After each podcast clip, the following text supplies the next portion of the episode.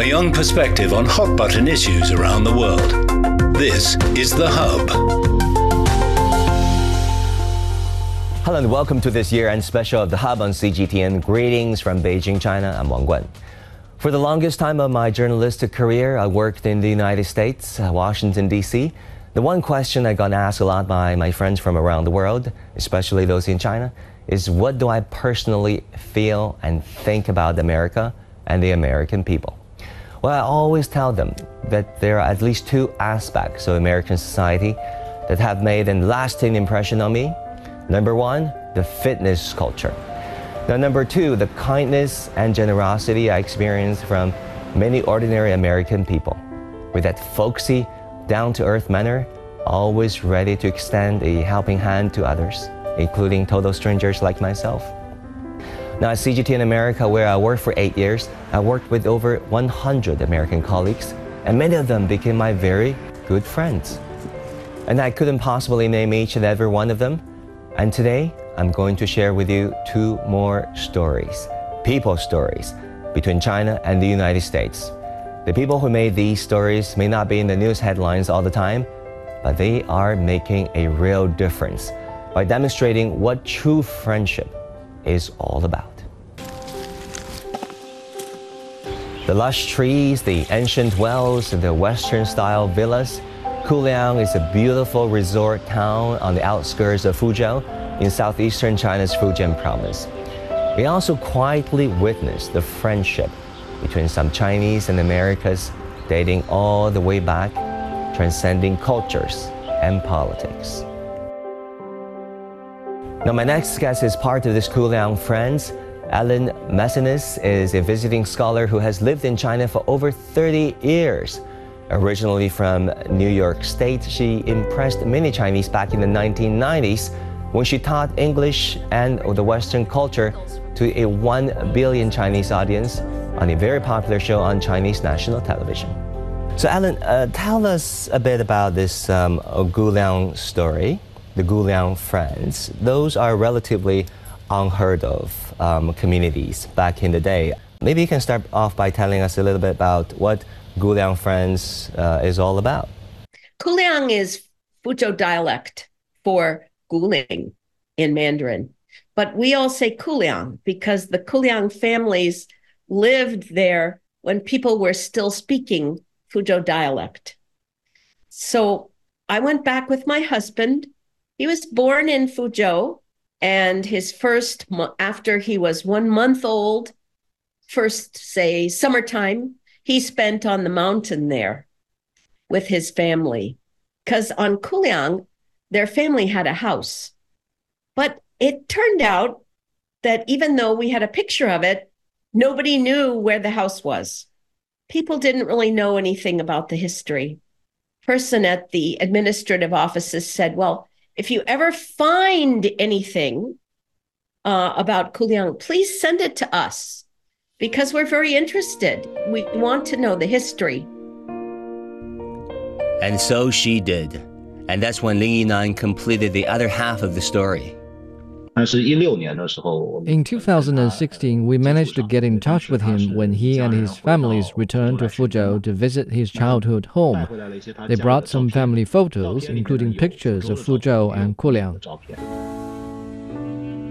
Li Yinan, a dedicated researcher specializing in Kuliang architectural heritage. He has assisted many Kuliang friends in tracing their roots and finding their ancestral homes. Before my research on Kuliang, I primarily studied the modern-day Fuzhou because I am a Fuzhou native. Kuliang is a summer resort. Foreigners living in Kuliang were not there all year round, but only during the summer. Most of their time was actually spent in Fuzhou. We found out where the photos of Fuzhou were taken immediately after doing extensive research, but we didn't know where the photos of Kuliang were taken since there was little research on that area back then. So we hoped we could help them find these places. It took us seven years, and only this year did we finally locate the exact spot of the house that their family bought in Kuliang, as was shown in their family photos. Kuliang was an early but well-developed summer resort, and the maps available back then were drawn by foreigners.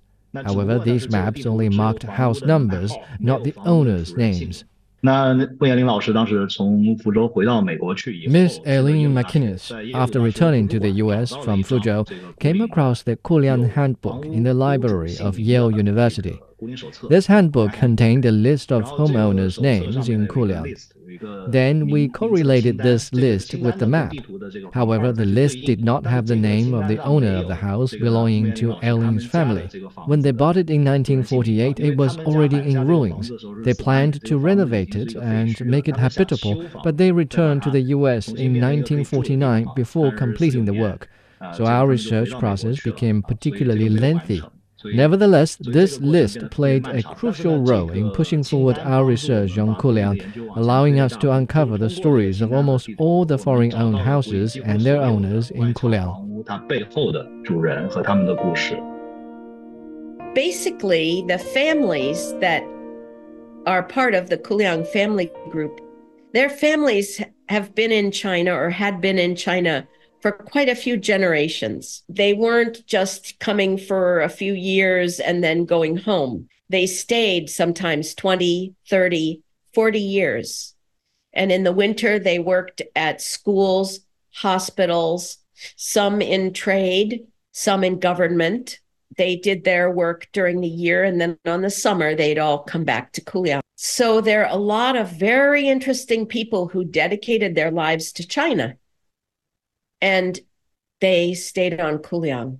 I think more so than other other cities. Of course, there were other people in other places who also had uh, long lives of dedication to China. But uh, in Fuzhou, I think it was maybe a little more so.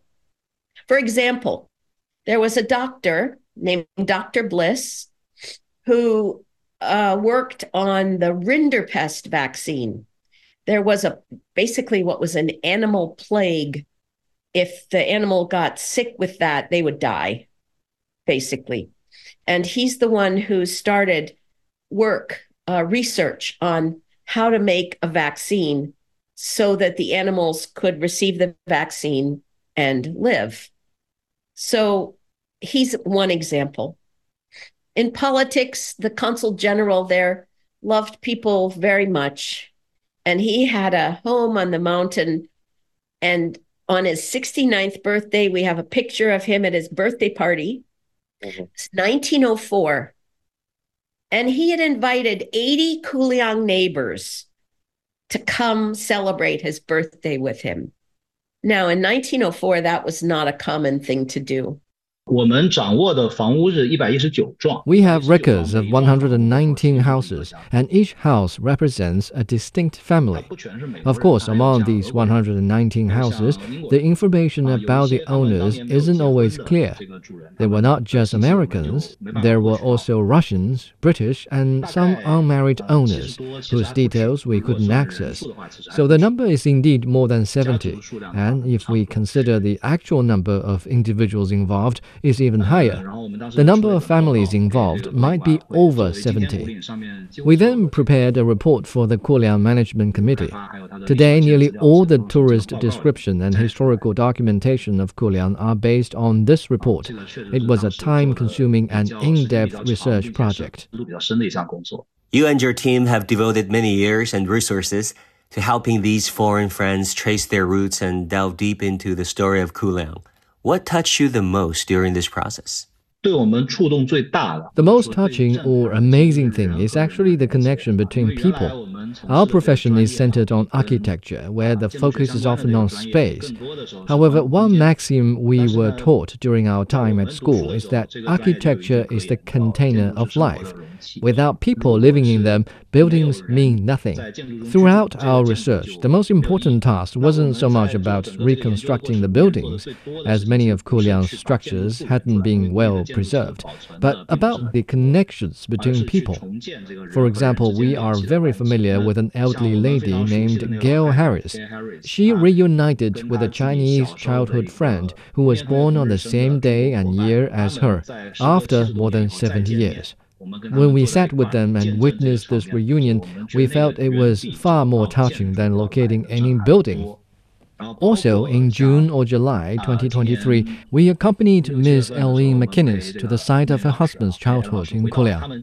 The home Donald McInnes bought in Kuliang has already collapsed, leaving almost no trace behind. Standing on the same mound where they used to take photos and pointing at the surrounding landscape, "Look, those are the distant terraced fields, and that's the Ming River," brought a profound sense of time reversal and was incredibly touching. This basket here has a baby in it. And the baby is my husband, because when he first came to Kuliang, a Kuliang mama brought him up the mountain because they knew that she was the one who would look after him the best. It's remembering both my husband's trip up the mountain and also our wonderful Kuliang friends who looked after the foreign community here and treated them like family. Elyn, so now looking back, what do you think are the important legacy of uh, the Kuliang story that can inform people today? I've been thinking about that lately because everybody's been talking about people-to-people friendship. Yeah. And what, you know, what does that mean? What is friendship? Actually, I'll be honest, I looked in the dictionary. I thought, well, I don't know. I mean, you can feel friendship. It's kind of a, a heart thing, right? Um, they said it's a state of enduring affection, which I thought was a good beginning. But I thought it also includes having understanding and respect for someone. And also it involves spending time together with them and trusting them.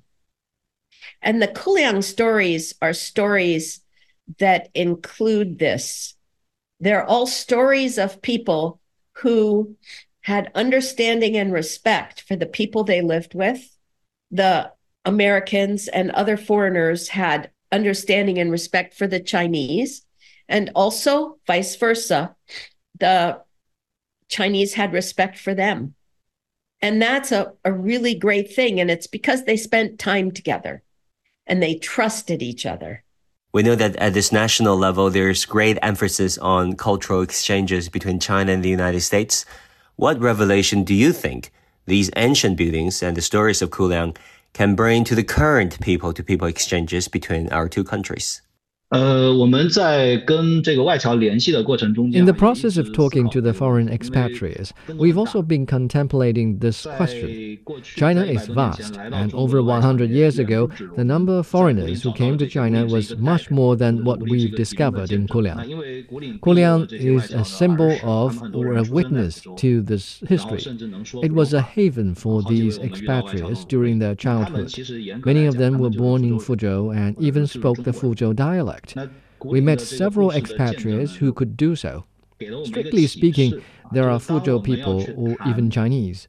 The story of Kuliang offers us an insight. It's an excellent starting point for promoting bilateral relations or people-to-people connections.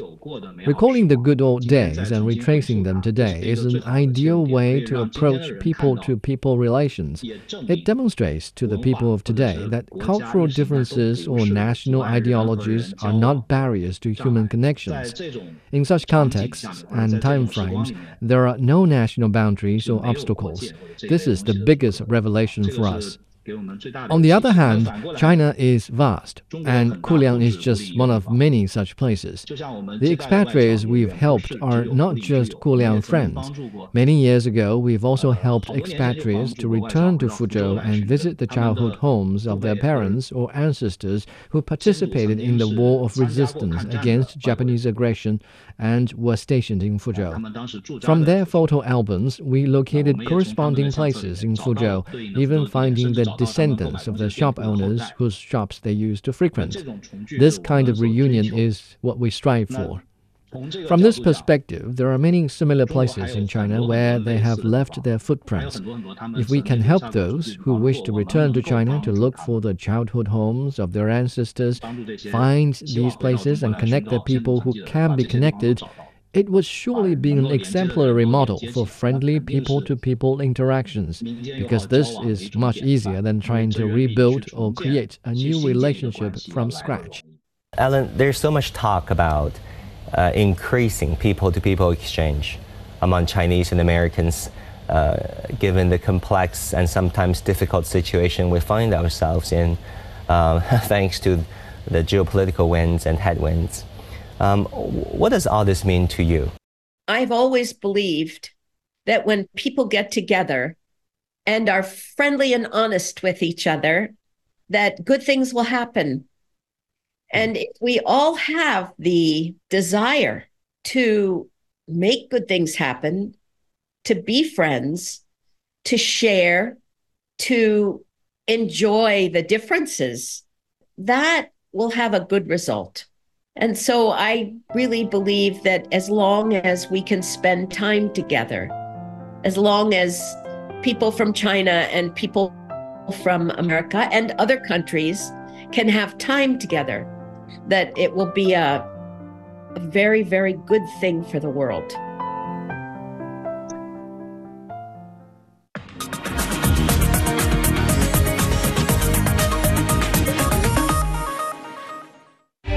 For over a century, Kuliang has been a witness to the enduring friendship between China and the United States. One of the most endearing symbols of this friendship is the giant panda, China's adorable ambassadors to the world. My name is James Ayala, and I'm from the U S A, and I am an animal behavioral researcher at the Chengdu Panda Base.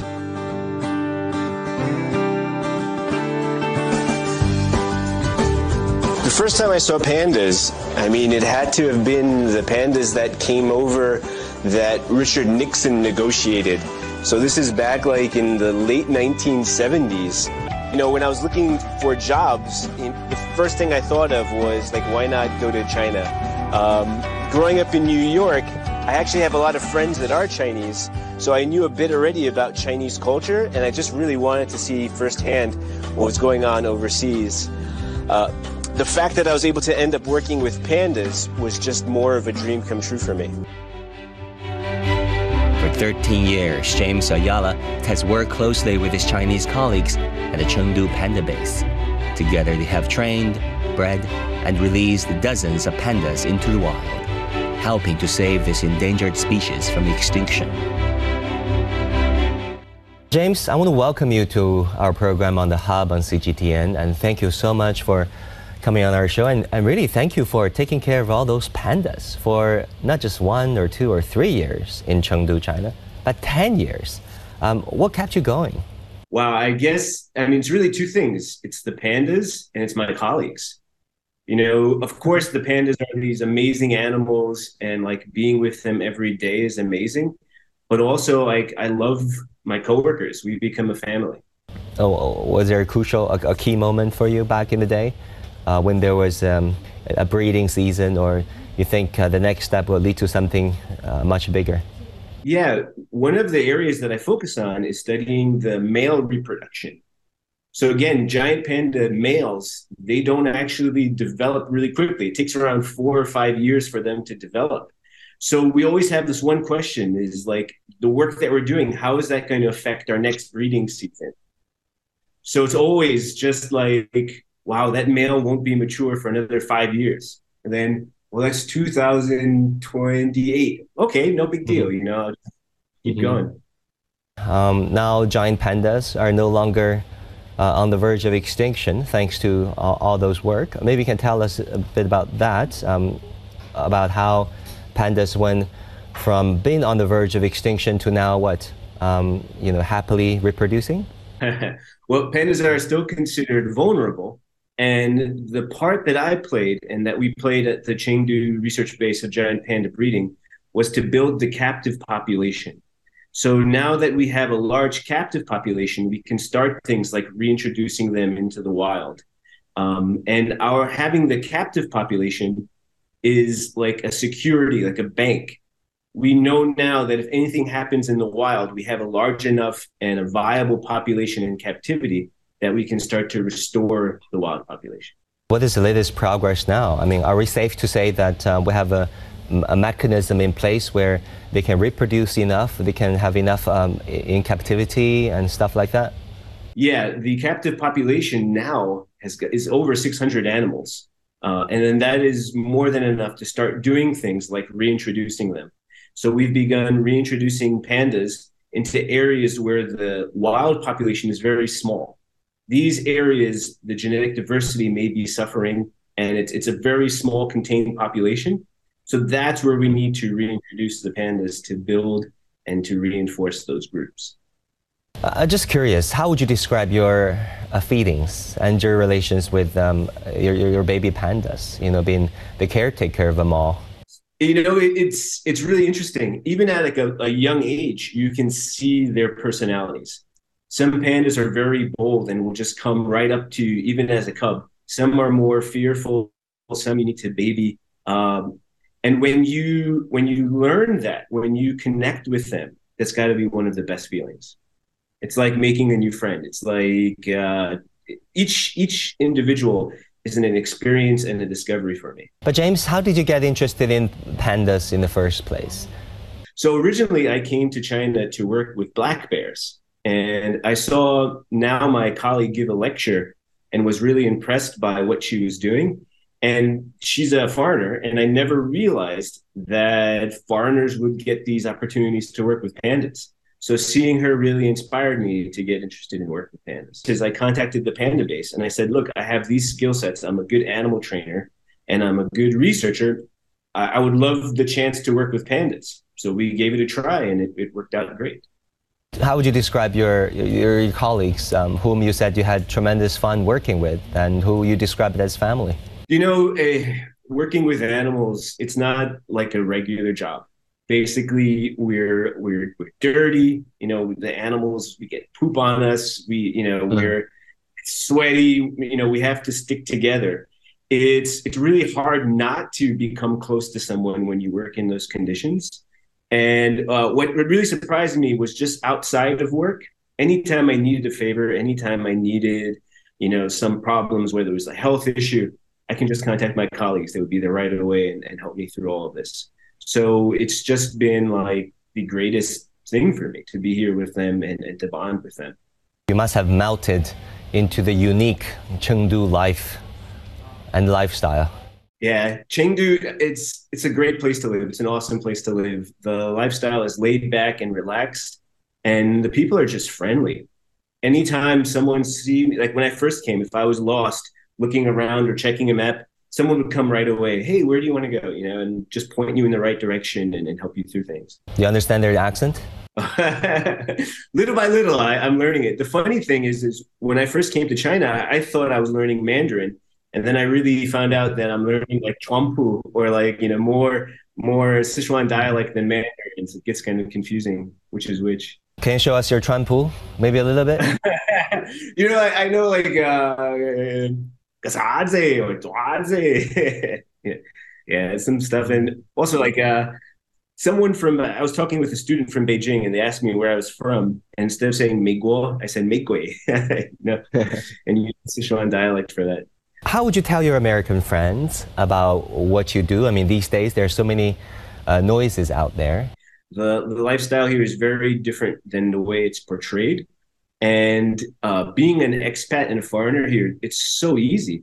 Like in Chengdu, all of the signs are bilingual. The metro system is bilingual. The announcements, it's so much easier to be here as a foreigner than I expected. And compared with other countries overseas that I visited, it's, you know, it's just, it's just easier than people would expect. And I, I, I wish more of my friends could come visit. Part of the problem is, is, you know, it's, it's pretty far. But uh, I think people in the U S don't really understand how the lifestyle is here and would be really shocked and surprised to see how easy it is to be here. How do you look at this panda diplomacy between China and the United States, and, you know, using panda as uh, gestures of goodwill? With globalization now and all of these global issues like climate change, we no longer live in a vacuum, right? One country can't exist and one country can't solve all of these issues on their own. So when you take a species like the giant panda that has this, you know, massive global appeal, right? We can relate and use them for launching grounds for other things. Like you said, diplomacy and talking about things like climate change. People in America love giant pandas. What are their actions in America that are affecting the survival of pandas in China. Well, pollution, climate change, all of these things are factors that are all linked together.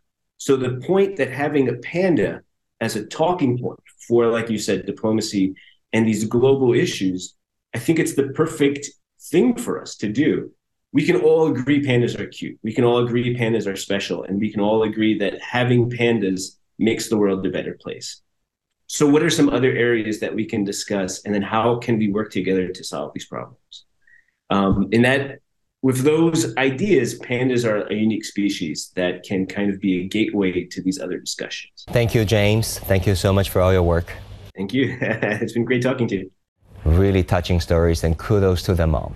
Once again, reminding us what friendship is all about between China and the United States. And that will do it for this edition of The Hub on C G T N. Thank you so much for tuning in. I'm Wang Guan in Beijing. I'll see you again soon.